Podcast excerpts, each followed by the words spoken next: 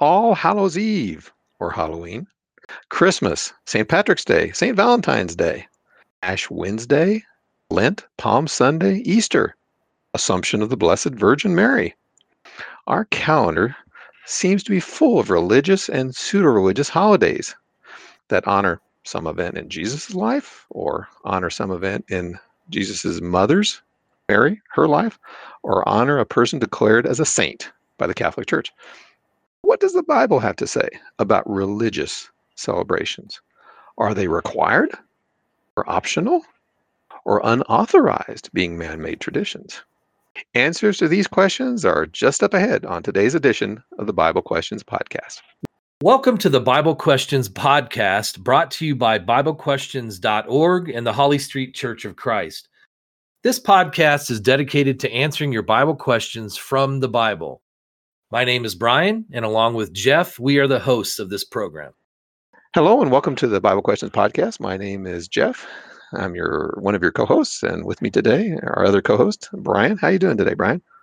Oh, doing great, Jeff. And uh, as you mentioned in your introduction, we're going to be talking about holidays. And I was just thinking, you know, as a child, I remember holidays, especially this time of year, you get really excited, right? You have like uh, Halloween coming up, obviously Christmas, Thanksgiving, New Year's Day. So this whole time of the year, I know certainly when I was young, I got real excited about the the holidays and being able to celebrate them. Mm-hmm, exactly. You know, honestly, you know, some conscientious Christians have concerns about, for instance, the nature of Halloween and references to various ghoulish or demonic kinds of figures.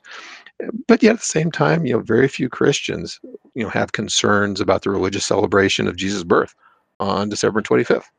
Uh, and yet they both have some kind of, you know, religious, you know, overtones. And I think as we'll get into today, the, the key question is not what we might like or what might be accepted, generally speaking, or traditional, but it's what the Bible has to say. And that's something we always, you know, try to emphasize, Brian, to our, our audience. You know, we try very hard to provide a scriptural, you know, quote unquote book, chapter, and verse to answer, you know, all the various religious questions that, uh, you know, we receive.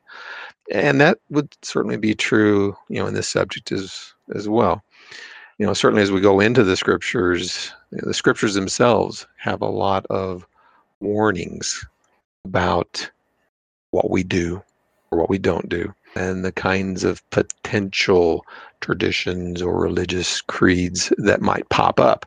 You know, for example, you know, Matthew chapter 15, verse 9, where Jesus is condemning the scribes and the Pharisees, and he says, In vain do they worship me, teaching as doctrines commandments of men. Uh, Brian, if you would please, why don't you go over to uh, Matthew chapter 7, uh, verses 21 through 23, and we'll see how that applies to being careful to do what we do today. Here it says, Not everyone who says to me, Lord, Lord, shall enter the kingdom of heaven, but he who does the will of my Father in heaven. Many will say to me in that day, Lord, Lord, have we not prophesied in your name, cast out demons in your name, and done many wonders in your name? And then I will declare to them, I never knew you. Depart from me, you who practice lawlessness. Right. And so we have even seemingly well intentioned religious people, you know, doing some things, quote unquote, in the name of Jesus. And he says, mm, no, not acceptable. You have practiced that for which you have did not have law or commandments or you know instructions. Uh, we see a, a, similar appeal being made by Paul to the Corinthians, 1 Corinthians chapter 1, verse 10, where he says, and of course, Holy Spirit, you're writing through Paul. Now I plead with you, brethren, by the name of our Lord Jesus Christ, that you all speak the same thing and that there be no divisions among you, but that you be perfectly joined together in the same mind and in the same judgment. Likewise, a couple chapters later, chapter 4, verse 6. Now, these things, brethren, I have figuratively transferred to myself and Apollos for your sakes, that you may learn in us not to think beyond what is written, that none of you may be puffed up on behalf of one against another.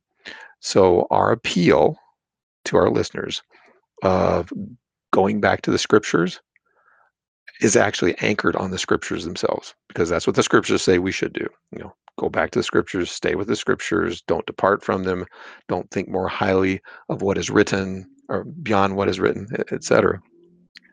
And just not rely on what you might perhaps have been taught growing up or the various traditions that your uh, church happens to practices or, or even our feelings um, and you know, when it comes to religious holidays, well, that certainly falls into that you know canopy as well. Um, you know, interesting. Even the word holiday, holiday, concatenation perhaps over time, holy day. And so, you know, various events that have a religious significance, like holy days, holidays, or maybe even holidays that don't have a religious significance, but they have what perhaps might be described as a moral component, like getting drunk on New Year's Eve, uh, etc. So we have to be careful to see what the Bible has to say. So, Brian, on the subject of observing days, so to speak, can you read Galatians chapter 4, uh, verses 8 through 11? Here it says, But then, indeed, when you did not know God, you served those who, or serve those which by nature are not God's. But now, after you have known God, or rather are known by God, how is it that you turn again to the weak and beggarly elements to which you desire again to be in bondage? You observe days and months and seasons and years. I am afraid for you, lest I have labored for you in vain. So, Paul, in addressing his uh, audience, you know, the, the, the uh, Christians in Galatia, evidently converted from uh, paganism, serving those by which were not gods. Now they want to like go back and still celebrate somehow these certain days, certain months, certain seasons, etc. Um, and Paul basically says, "Well, no, that's not what you should be doing." You know, evidently, and at least by principle, uh, you know, religious events unauthorized by God for Christians to celebrate. You know, man-made traditions not authorized by God's word. And as we kind of see here in Galatians chapter 4 and as we'll see as we kind of get further into our study today, sometimes we see this odd blending if you will of pagan rituals into the context of what might be termed, you know, the various Christendom uh, holy days. Uh, and this is a really weird or, or, or bad mix of things. And certainly, we do not want to just assume that God will be pleased with us doing something in the name of religion just because we like it, right? Again, that's me relying on our own feelings in addition to you know, relying on church traditions or, or, what we've always done. Hey, Brian, anything you'd like to add before we uh, move on? You know, just one thought about, you know, each culture has days that are special to them as a people or a country, for instance. And, you know, some of these holidays, as you mentioned, were considered holy days in their culture. But, you know, they they may have their roots in idolatry or other religious practices that go back many years and so i do find it interesting you talked about this blending we see more and more of that today where there's blending of what used to be maybe religious holidays and into something that's now just kind of secular to most everyone and they they place no religious significance. So we definitely want to ask and it's cer- certainly we're studying uh, what does the bible teach about holidays you know and and when we when it comes to these blended holidays is it okay from a spiritual perspective to practice or recognize a holiday for religious reasons and then also secular at the same time. So anyhow, kind of a combination of questions, Jeff, when it comes to these these uh, different types of holidays. Well, indeed, and I think you put the emphasis where it belongs. You know, we're talking about religious aspects, spiritual aspects, etc. Because you know, Brian, as you know, and as our audience knows, you know, there's a lot of holidays out there that are just you know purely secular, right? You know, based on certain events that have transpired within a given nation, for instance, or certain calendar events, like you know New Year's Day, right? Here in the United States, you know Independence Day. And we have Memorial Day, Labor Day, you know a number of different holidays, right? Just purely secular. They have no, you know, they, they didn't originate from a religious context. They don't really have any religious overtones. Uh, there's nothing that would, you know, violate the conscience of a Christian to go participate in them. Okay, fine. Those are fine. Okay. And, and so we're kind of not talking about those. At the other end of the spectrum, though, there are some that are mostly or just pure religious.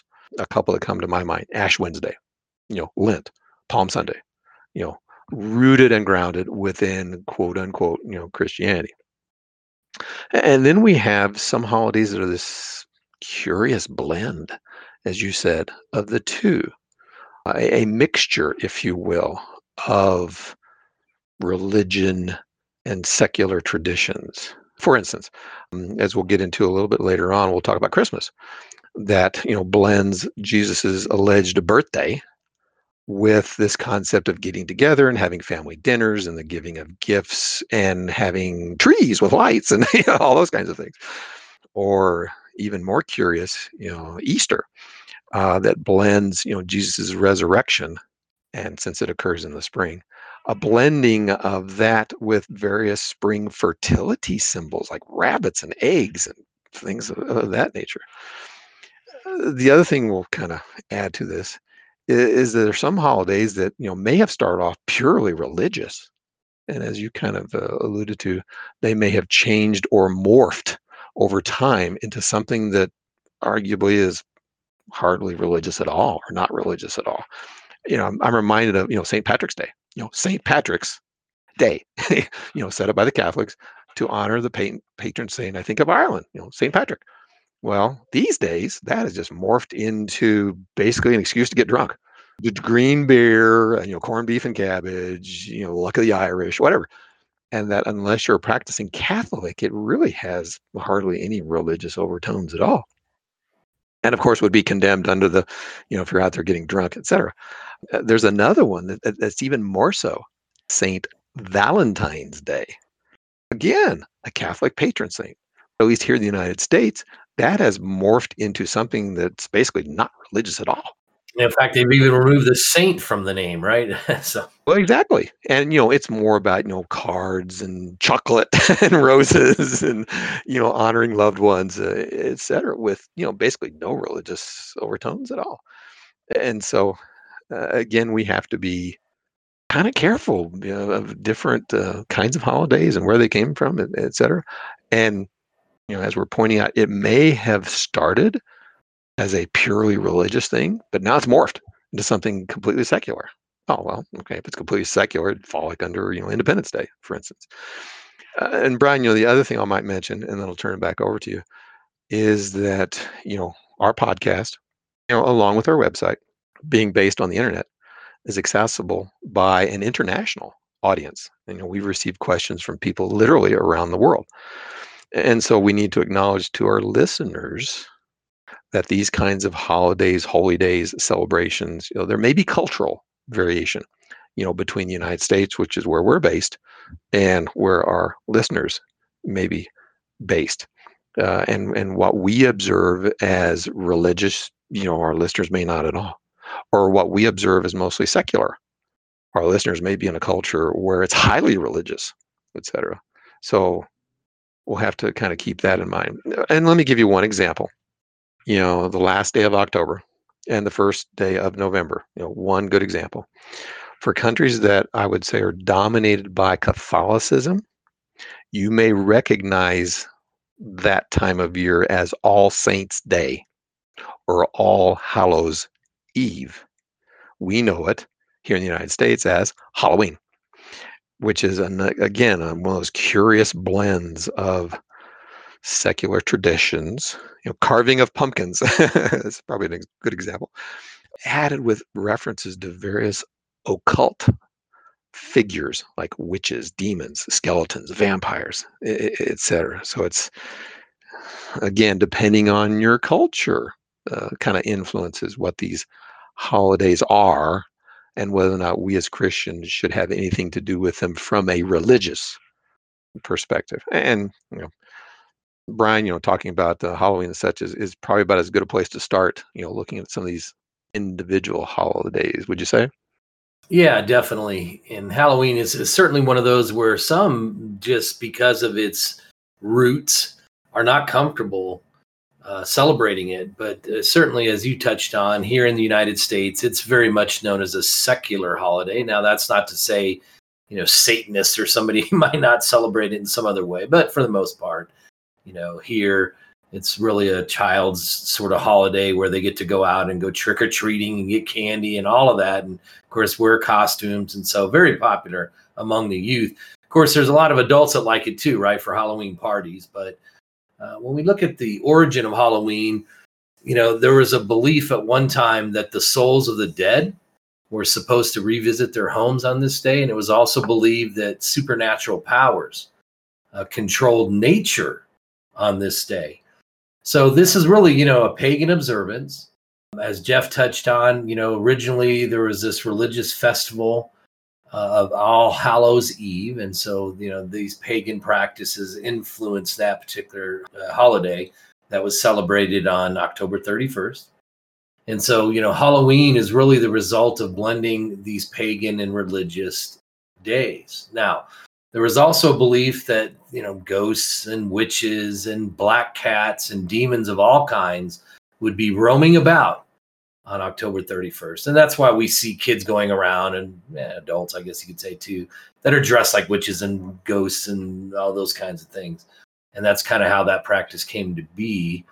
Uh, this date also, October 31st, was the eve of the new year in both Celtic and Anglo Saxon times and was the occasion for what one of their what they called fire festivals. They had an ancient fire festival. Huge bonfires were set on hilltops with the thought that they would frighten away evil spirits. So once again, this was kind of folded in to Halloween or All, All Hallows Eve.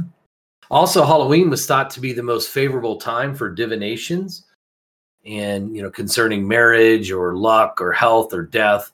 And it was the only day on which the help of the devil was invoked for such purposes. And so some are wondering, well, how did the devil get involved in all this? Well, there you go, uh, along with demons and those sorts of things.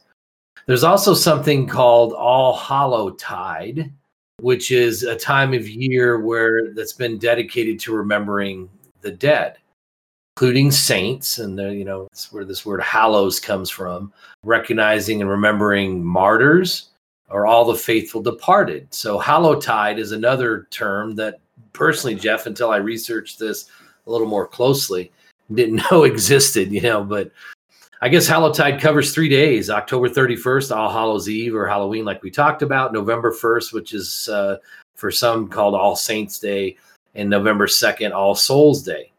So, kind of a three day celebration in some cultures of this. So anyhow, what are some considerations for us as Christians? You know, here in America, it may be like this around the world as well. Many do not attach, as we've talked about, any religious meaning to Halloween. And so nothing wrong with celebrating it as a secular holiday, nothing wrong with, you know, kids going trick or treating. Uh, but some things that we should think about as Christians, like going to parties and participating in costume contests. I don't know about you, Jeff, but when we've had things like this at work, often what comes with it is a, a lot of immodesty you know the the naughty nurse or you know the gigolo or whatever you know people come up with. Uh, I, I would have to question that any christian would want or should partake in something like that. How about you know promoting things like witchcraft and black magic and sorcery and evil spirits? You know some might say well it's all done in good fun uh, can't can't argue that I, I get that we we can take things too far but I do think we should also ask ourselves, though, if we're dressing up as something cultish or, you know, once again, as blatantly against God's word, do we really want to participate in that? It's just questions we should ask, right? So, anyhow, ultimately, we don't want to attach any religious significance to the day because it's not something that we read about in the Bible. It's not something that was uh, endorsed or promoted by Christians in the first century. For instance, we see that this really came through other methods or other countries and, and ultimately from men, right, Jeff? So, anyhow, those are some thoughts on Halloween.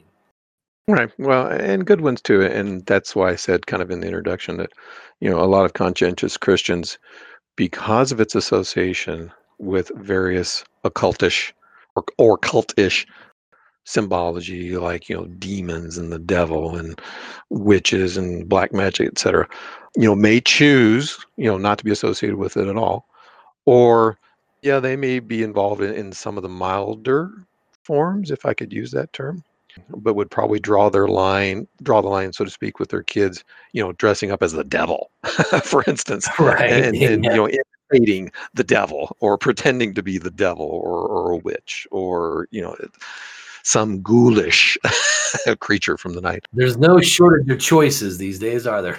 That is true. And so, you know, we certainly have to respect, you know, those sorts of, uh, you know, personal choices and, and conscience. Uh, and we certainly would never want to, you know, violate our conscience in, in anything, you know, even if perhaps it might be something that's okay to do. Yeah, that's exactly right. And so, how about the next major holiday? Of course, th- I guess after Halloween, it's really Thanksgiving, right? Yeah, But don't forget that one. yeah, I don't know, uh, you know, but, but the next one, especially when it comes to religious significance that some place on it, uh, is Christmas. So, what, what are your Right. thoughts about Christmas? Well, you raised a good point that I hadn't thought too much about, and that is Thanksgiving. Because if you, at least here within the United States, it was a proclamation, of, if I remember correctly, by the president that the nation should pause, set aside this time to give thanks to God. Yeah, and you're right. It was religious in that sense. In that sense, which in our modern culture we would go, oh, yeah, separation of church and state. Yeah, what's a president doing? You know, declaring a religious holiday. But no, that was you know entirely acceptable then. You know, in a nation that was you know built predominantly on Judeo-Christian ethics. So yeah, to your point, it, it it kind of had its origin in religion, but you know, a general day of Thanksgiving in some ways has kind of been eclipsed by well, it's got to be turned uh, be uh, eclipsed by uh, turkeys and mashed potatoes and don't forget the pumpkin pie, for right. instance, and uh, I think watching football in the afternoon while you sleep on the sofa. But again, one of those things that's kind of a blend of you know secular and religion and, and really not that much religion at all. It's, it's, it's you know, almost all secular. May have started within a religious context but that's kind of been mostly eclipsed. So you mentioned christmas. Yeah so we got you know halloween thanksgiving and of course christmas you know right around the corner. And you know certainly certainly a very common very popular holy day holiday you know across what i might call christendom. It doesn't matter if you're Catholic, Protestant, Eastern Orthodox, etc. Just about, you know, all, you know, religious groups under the canopy of Christianity, with a couple notable exceptions, you know, are, are into Christmas. But even more so than that, not just Christians. I mean, even non-believers. I mean, you know, even even pagans and agnostics and even atheists will quote unquote celebrate Christmas um, you know, as a very festive time of year, families being reunited, you know, the giving of gifts, etc. So it's ex- you know exceedingly popular. But what may be shocking to our listeners, you know, from a religious perspective, uh, in terms of uh, origins, so Christmas as an annual religious celebration of Jesus' birthday on December 25th does not exist in the Bible. Let me say that again. Christmas as the annual religious celebration of Jesus' birthday on December 25th does not exist in the Bible. Again, that may be very shocking. Now, let's pause here for a second. Certainly, certainly, we can read about the birth of Jesus, uh, most notably at the beginning of Luke's gospel. Okay. And yes, we can read about that angels, you know, proclaimed his birth to the shepherds in the fields. Okay, no, no argument about that. But there is no biblical authorization to celebrate his birthday, you know, on an ongoing basis as some kind of a religious holy day. Now, Brian, certainly there are commands in the Bible to for us to remember his sacrificial death on the cross via the uh, Lord's Supper each week, but his birth on some arbitrary date, mm, not in the scriptures. Yeah, and that's the key is the arbitrary date, right? Because we don't even know what day he was born, which probably tells you that God didn't feel it was necessary to tell us.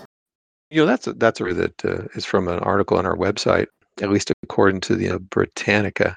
It's kind of hinted at in the word itself. Christmas all comes from Christ Mass, again, a Catholic celebration. Encyclopedia Britannica says during the fourth century, the celebration of Christ's Eastern churches, which I think is an interesting uh, tell, so to speak. So, several hundred years after the event, this particular date gradually adopted by churches. So now there's a clue for you.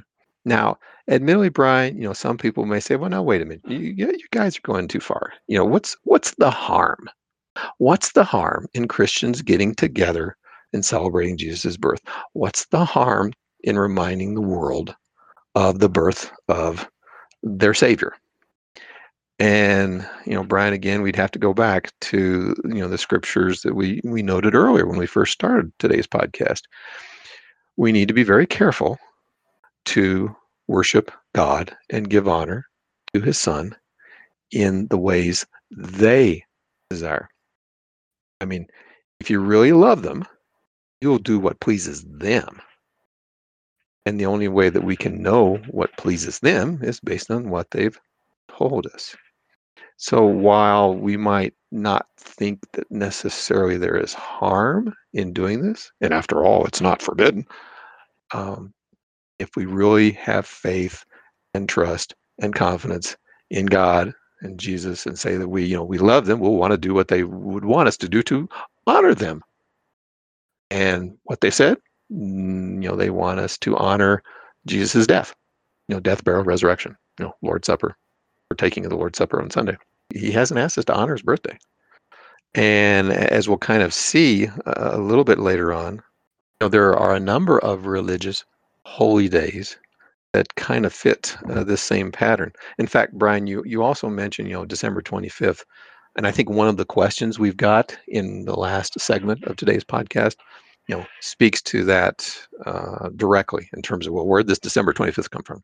So I'll kind of reserve my comments for on that until we get to the question. You know, if if Christmas is like you know a really big deal with most Christians, well, not long after that is arguably the pinnacle, if you will, the holiest of holy days within quote unquote Christendom, which would be Easter, which kind of is our, our next segment. But Brian, before we go there, any uh, closing thoughts on Christmas before we move forward? Yeah, just one thought, and that is some would ask, what's the harm? Doesn't it honor Jesus? And, you know, I, I find with both Christmas and Easter alike, once again, people's intentions are good. They, they want to remember our Lord. No doubt, you know, him dying on the cross and, and being resurrected are very important. Uh, but as you pointed out, it really boils down to what does God want us to focus on? Not us and even though the intent is good, as we, we like to say from time to time, the end doesn't always justify the means. Good point. So when it comes to Easter, you know, this was one of those holidays where also, as you've touched on, Jeff, it's, you know, really centered around the Catholic Church, perpetuating it to where it is today, at least. And so this term or this word Easter uh, can also be known as Pascha uh, from the Greek and Latin uh, or some even call it Resurrection Sunday. It's kind of started out as a festival, you know, certainly became a holiday commemorating the resurrection of Jesus from the dead. So that one most people probably already know. Um, it's Judaistic as far as Easter itself and paganistic in its origin. There's a church historian by the name of Mosheim that says Easter began in the second century. So that's kind of the first recorded time that we have this that this was celebrated.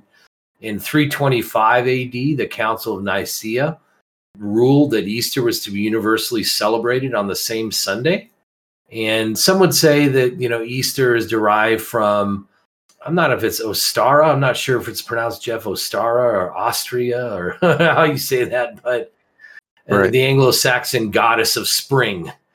You kind of touched on earlier a little bit, Jeff, about fertility and Easter eggs and where they came from and, and, you know it's certainly interesting to look at how we have some of the traditions that came out of easter like an easter egg hunt how do we ever get to an easter egg hunt and what that means you know of course these are all just parts of traditions once again some interwoven religious beliefs into some of these celebrations some refer to the week before easter as holy week and uh, you know this would contain the days of easter uh, what's called maundy thursday which uh, commemorates the washing of the feet.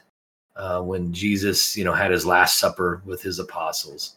That's not in the scriptures. That's something the Catholics invented, what they call Maundy Thursday, and during this Holy Week, and then uh, Good Friday is part of that week as well, which is you know the Friday before Easter. And here in the U.S., certainly in the Northeast, it's a huge holiday. Good Friday is a big holiday for a lot of people, frankly. Anyhow, Good Friday is meant to commemorate the crucifixion of Jesus, and of course, uh, Easter is the resurrection, and so that's why they call they wrap all this up into what they might call a Holy Week. So, Jeff, can you turn over to Acts chapter twelve? Because one other thing that seems to have added to this confusion about whether or not we should be celebrating Easter from a religious perspective centers around the King James version. If you could read the King James version of Acts 12, Jeff, uh, and, and the word Easter being used. Why don't we take a look at that? Acts 12, 1 through 4. Okay, from the King James. Now, about that time, Herod the king stretched forth his hands to vex certain of the church, and he killed James, the brother of John, with the sword. And because he saw it pleased the Jews, he proceeded further to take Peter also. Then were the days of unleavened bread. And when he had apprehended him, he put them in prison and delivered him to four quaternions of soldiers to keep him, intending after Easter to bring him forth to the people. Okay, so when you see that word Easter, that's the you know what the translators chose to to use instead of Passover. I mean, really, the word should be Passover. They just chose in the King James to you know specify Easter, which once again to me just adds to confusion because you could you know you have some that say, well, there you go, it's in the Bible, so it must be an authorized holiday. Well, it's not. And the word that should be there is should be Passover. That's really what it was. It's waiting until after the Passover. So anyhow, I just wanted to mention that because that also because people see that word in the scriptures, they can feel like, well, there you go, there's our authorization. So as you touched on, Jeff, when it comes to Christmas, you know, we are to remember the Lord's death. We see in Acts chapter 20 and verse 7 that Christians came together on the first day of the week for the express purpose of breaking bread, you know, remembering the Lord's death. And then we also see in uh, Corinthians chapter 11 and verse 26, where Jesus said that as often as we eat the bread and drink the cup, we proclaim the Lord's death until he comes. And so, you know, that's the other thing that happens when we remember his death. So, nowhere in scriptures does it tell us to remember the Lord's resurrection. Now, naturally, when we we remember the Lord's death on the first day of the week by partaking of what we often call the Lord's Supper. Uh, there's there's often discussion, Jeff, right, about Jesus arose. It is significant, but the focus is on his death. And that's what we've been told to remember specifically that he died, and through that death, we're reconciled to God. Through that death, our sins are forgiven. Through that death, we have the ability to go to heaven if we're faithful, uh, those kinds of things. Well, and as we, you know, mentioned we were talking about Christmas and December 25th being somewhat of an arbitrary date, at least with Passover and, you know, the holiday we also know of as Easter, Easter Sunday. Passover is, you know, lunar based. And so, I mean, scholars have actually gone back and looked at the phases of the moon, et cetera, according to, you know, Jewish, you know, timekeeping and established if Jesus was crucified in, I think, AD 31 versus AD 33 or AD 30 versus 33, there's a little bit of variance there. You know, you can actually, you know, take the phases of the moon and, and predict exactly the date, if you will, when Jesus was most likely, you know, crucified, resurrected, etc.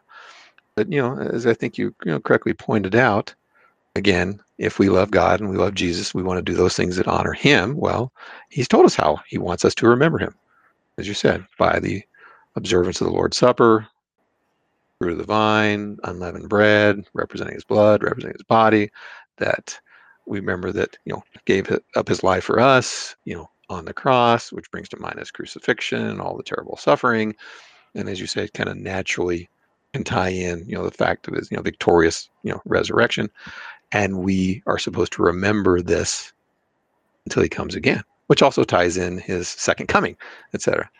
And all of that, as we can you've mentioned, you know, Acts 20, verse 7, likewise First Corinthians, you know, we should be doing it every first day of the week and not a you know one-time annual event. you know what we're not saying is that the resurrection isn't important. We know that it's important. It's just really a matter of should we be celebrating this in any way religiously? And of course the answer is no now, what about you know the secular aspects? I mean, you know, you mentioned Easter egg hunts and you know gift baskets full of candy and, and, those kinds of things. What about that? Yeah, I think there's some similarities to Halloween there, in that some people's consciences, based on what they know about, for instance, where you know the eggs had their origin and this whole fertility, you know, they they just feel uncomfortable with in any way celebrating it in a way that might make people think that they're celebrating it religiously. But really, if if it's just a secular observation like Halloween, uh, yeah, it's okay to participate in things like e- Easter egg hunts or give gift baskets. You know, once again, if you're placing no religious significance on it, as you you know talk to your children, they understand. Hey, this is just a in our case an American holiday, and we're just going to go have some fun with this and get some candy and so forth. Uh, that's fine. It's just one of those things where we see this blending again, right, Jeff? Where where some right. go to an Easter service Sunday morning and then come home and have an Easter egg hunt with the kids in the afternoon. So that's the kind of stuff we want to watch out for. Yeah, exactly. Now we'll kind of transition here to a, a, another segment, perhaps. I mean, there's, I mean, we've talked about Halloween, we talked about Christmas, well, a little bit of Thanksgiving, Christmas, Easter, uh, but you know, there's a lot of other holidays out there all different kinds. And again, you know, we can finally look at these holidays and ask ourselves the question: Is this something Christians should be, you know, actively participating in? You know, here's one: Ramadan. Now, our listeners may go, "What? Never heard of it." Well, if you're in any way familiar with uh, or associated with the Islamic faith, it is a big deal. Uh, basically, basically, it's according to my research, it's the ninth month. It's the entire month of the Islamic calendar, and I forget uh, what time of the year uh, it actually lands on. But it is observed by Muslims worldwide as a month of fasting from sunrise to sunset, prayer, reflection, and community. Again, according to one website I checked, it's a commemoration of Muhammad's first revelation. So, you know, right off the get go, this is a pure religious holiday. And, you know, on the one hand, you know, we should not make fun of Muslims. You know, we should not persecute Muslims, but we need to recognize Ramadan, while very sacred to them, is a purely religious holy day. And hence not something that faithful Christians would, you know, want to participate in or encourage. Again, it's, it's drawing that line between, you know, understanding they have a religious holiday. And again, you know, that certainly doesn't give us the freedom to, you know, persecute them but neither is it something that we should, you know, endorse or, you know, so to speak, uh, go along with. So far, you know, in addition to Easter, Brian, you mentioned Good Friday, Maundy Thursday, Lent, Ash Wednesday.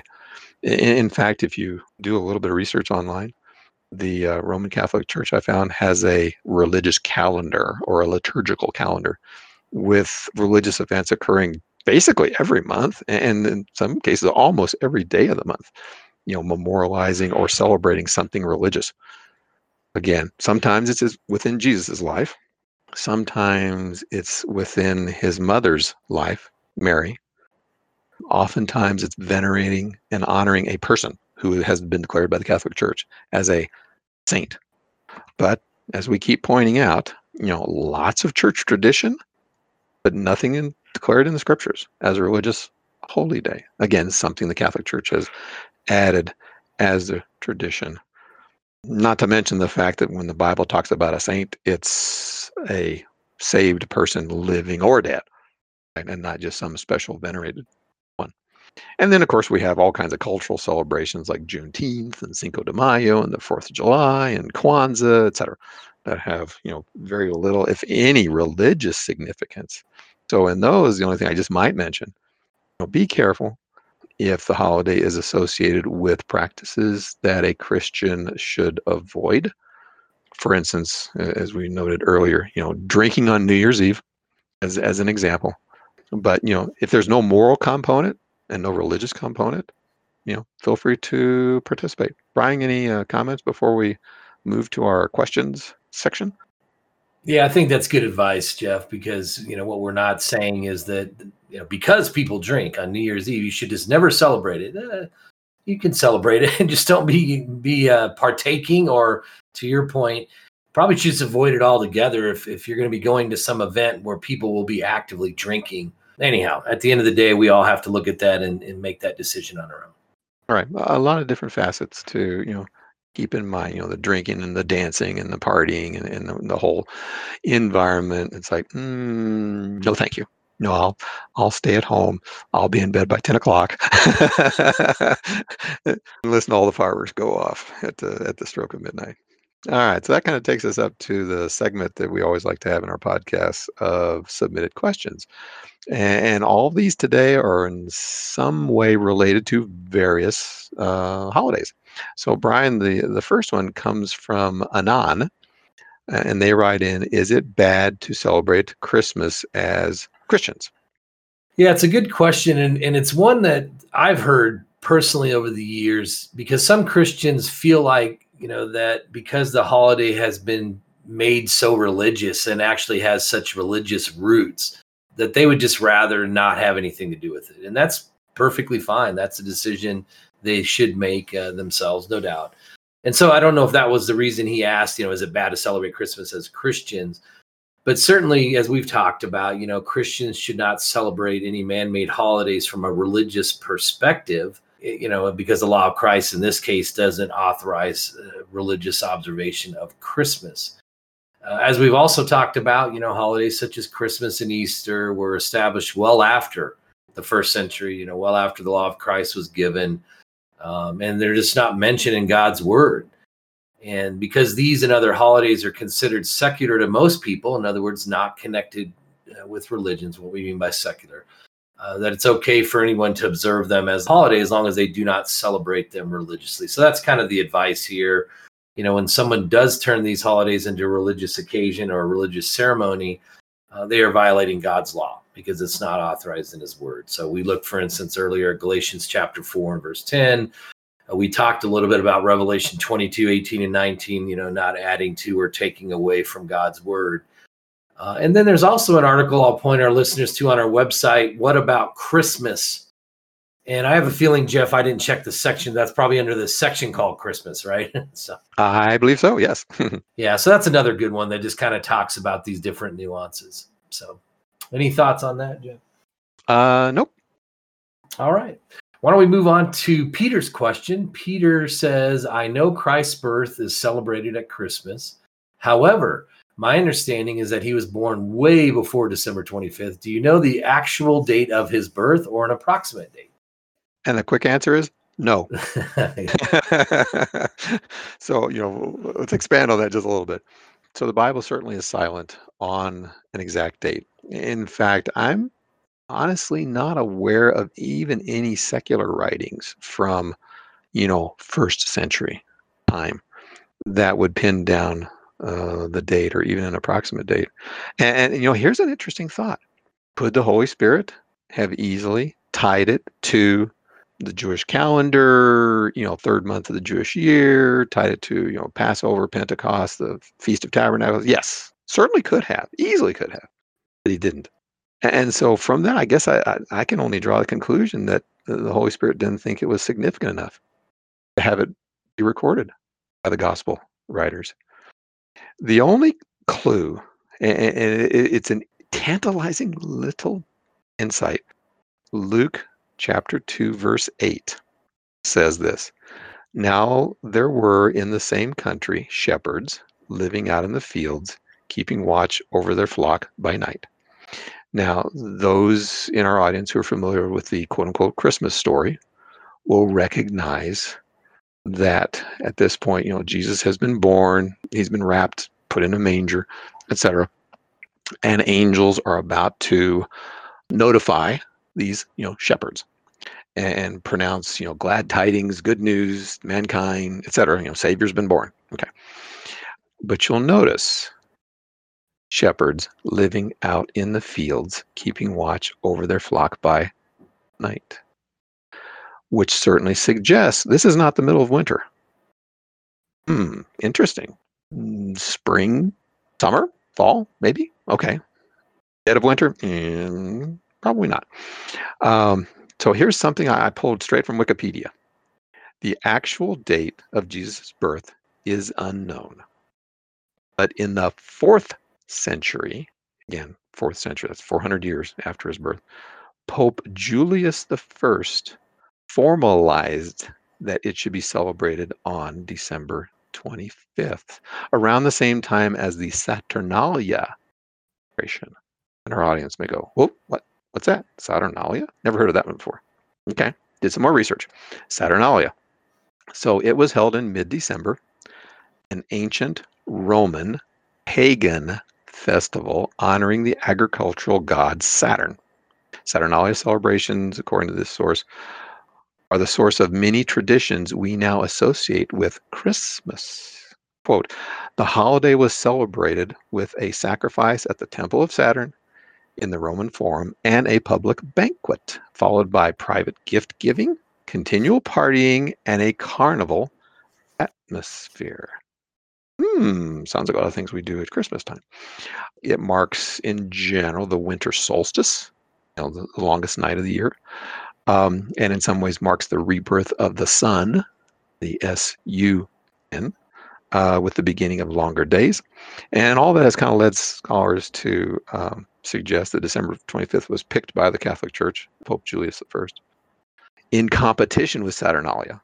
So, to, in some ways, make Christianity perhaps more attractive to pagans who could continue to celebrate that time of year with, you know, festive gift giving and parties, etc., and to celebrate the rebirth of the or birth of the Son, S O N. And again, one of those curious things that perhaps is a blending of, of pagan and religious together. But you know, a long answer to uh, the short question: Do we know when Jesus was born? No, no. Most likely not in the wintertime. Yeah, and it, I I do find it interesting. I think all of us are always kind of interested in some of these facts. However, this when you think about just our Christian walk, this really in no way has any bearing on it. you know, I mean, right. other than the fact that he was born and that God did send him to the earth in the form of a man, yeah, all that's significant, but just not the actual date itself, right? Yeah, I, you know, like giving Jesus a birthday party. No, he, he hasn't asked us to give him a birthday party, so to speak. right. So that kind of leads us to Brian the the next question from Amelia, and she writes, "quote I work at perfume shop every year at Easter at work. They give us eggs, and our job is to color the eggs and give the eggs to the people for Easter." I think that it is wrong to celebrate Easter, and I don't want to color the eggs. Can you help me with what would Jesus do? I'm scared about this situation at work, but I want to serve my Lord the right way. Please give me an answer. Thank you and God mm. bless. Yeah, I give Amelia credit for asking this question because certainly we want to make sure whatever we do is consistent with God's word. And as we've kind of been touching on all along, it really applies here as well as far as, you know, Christians should not celebrate any man made holidays from a religious perspective. So we've covered that. That's well established you know christmas easter you know being established well after the law of christ and so on and so forth. And then you know we are not to turn that into a religious occasion or if other you know like the catholic church has of course we we don't necessarily want to go along with that at all we want to oppose it if it's not in the bible uh, but she also touches on something, Jeff, that we haven't touched on a lot, but but a principle we've talked a little bit about on this podcast, and that is violating your own conscience, right? So, you know, it would be important for her not to decorate these eggs if it violates her conscience because she knows this is not a religious holiday. And so in this case, I would just encourage her to meet with her employer and just tell her, you know, that it bothers you, that you're not comfortable doing it, and see if they'd let you do something else and so, you know, I certainly commend her for for wanting to do what's right. And but we just want to emphasize: don't don't do something and violate your conscience because somebody else tells you that it's not wrong and it shouldn't bother your conscience, right? I mean, if it bothers you, then you could be sinning. In fact, would be sinning if you went ahead against your conscience and did something that you felt in your heart you should not be doing. All right. Good points. The last question comes from Lena, and I think it's she, uh, asked, Is it a sin to celebrate Christmas, which means decorations, food and family, and gifts for family, nothing else? And So this is sort of like the the secular aspect of Christmas, and you know, I would respond, generally speaking, no, no, it's it's not a sin to you know celebrate with you know, these various you know secular um, traditions, if you will. In fact, as we mentioned earlier, you know, even non-believers, uh, agnostics, etc., you know, will celebrate Christmas in this year or in this way as a, as a festive time of the year. Now, there is an aspect here where I said, you know, generally speaking, no, wouldn't be a sin. There is an aspect that uh, I might mention, and in some ways, this is kind of based on my own personal background. Some Christians, being you know somewhat conscientious of Christmas and its association with you know religious things and Jesus' birth, etc., certainly wouldn't celebrate it religiously, but they may choose not to celebrate it in a secular way. And let me kind of tell you where I'm coming from. So when I was growing up, my parents refused refused to have a Christmas tree because you know they felt you know a Christmas tree, particularly with lights in your front window, was advertising to the world. You know we're celebrating quote unquote Christmas, um, and they didn't want to have you know anything to do with that. Now, admittedly, and of course we're talking a number of decades ago. With the passage of time, you know, Christmas as a holiday has, has in some ways kind of continued to become somewhat more secular, somewhat more commercialized, you know, at least here within the United States. And so I know some Christians that will have a Christmas tree, just like their next door neighbor who's an agnostic, you know, has a Christmas tree, whatever. And it's kind of lost that sense of direct association. But again, like you mentioned with the Easter eggs, you know, it could come down to a conscience thing you know if if i think putting a christmas tree in my front window with lights sends a signal to my mem- my neighbors that i am religiously celebrating christmas then my conscience might be violated and i just might say hey you know we'll, we'll forego the you know christmas tree in the front room. Okay we might have it in the family room you know in the back part of the house for instance. But you know your point about uh, you know respecting our own conscience and trying to have uh, maintain a clear conscience, you know, certainly is, you know, spoken about, you know, in the scriptures. And so we need to be sensitive to that. Any thoughts on that one, Brian? I do think it interesting eh, how we both kind of touched on this conscience element because it's sometimes so easy for others to say, "Oh, what's the big deal?"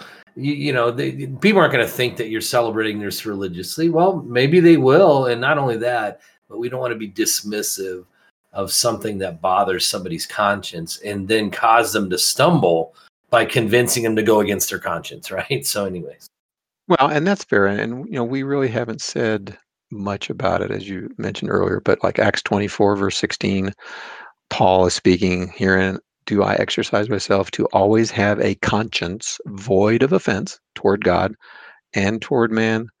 Romans chapter 13 talks about uh, being subject to the governing authorities for uh, conscience sake uh, First Corinthians chapter eight, verse ten talks about uh, you know the eating of meat sacrificed to idols and the conscience of former idolaters, uh, perhaps being you know offended. First Corinthians ten likewise talks about you know conscience sake, uh, etc. So a number of different verses uh, that refer to the uh, need for us to kind of keep a clear conscience, a good conscience, uh, a pure conscience, and at least you know study subject and come to some conclusion and not just rush into it even though it's violating our conscience. That's it. That's it exactly. And we have some articles uh, related to what we've talked about today that we'll point you back to as well. Under our topics menu if you go to the letter h there's an article about halloween c for christmas e for easter a for authority. Ultimately we have or should have authority for anything that we practice. So please take a look at that additional material and uh, feel free if you'd like to submit a question. If there's something that you have a question about that we haven't answered, uh, you'll see that option on our website as well. Yeah, the only thing I might throw in there also under C, since we just barely touched on it, C for conscience. Uh, we do have a number of articles that touch on that subject as well. So lots of material. Certainly would encourage our listening audience to uh, take advantage of that material and always, you know, dig into the scriptures, see what the scriptures have to say. So pretty much, you know, until next time, thank you much today for uh, listening to the Bible Questions podcast. Thank you for listening to this edition of the Bible Questions podcast. We invite you to visit our website, biblequestions.org, where you can submit a Bible question to be answered. And you can also search archives where we have answered several hundred Bible questions over the years. Our website also has a host of free Bible study material, free correspondence courses, as well as sermons and a host of other material. Please stop by and check it out.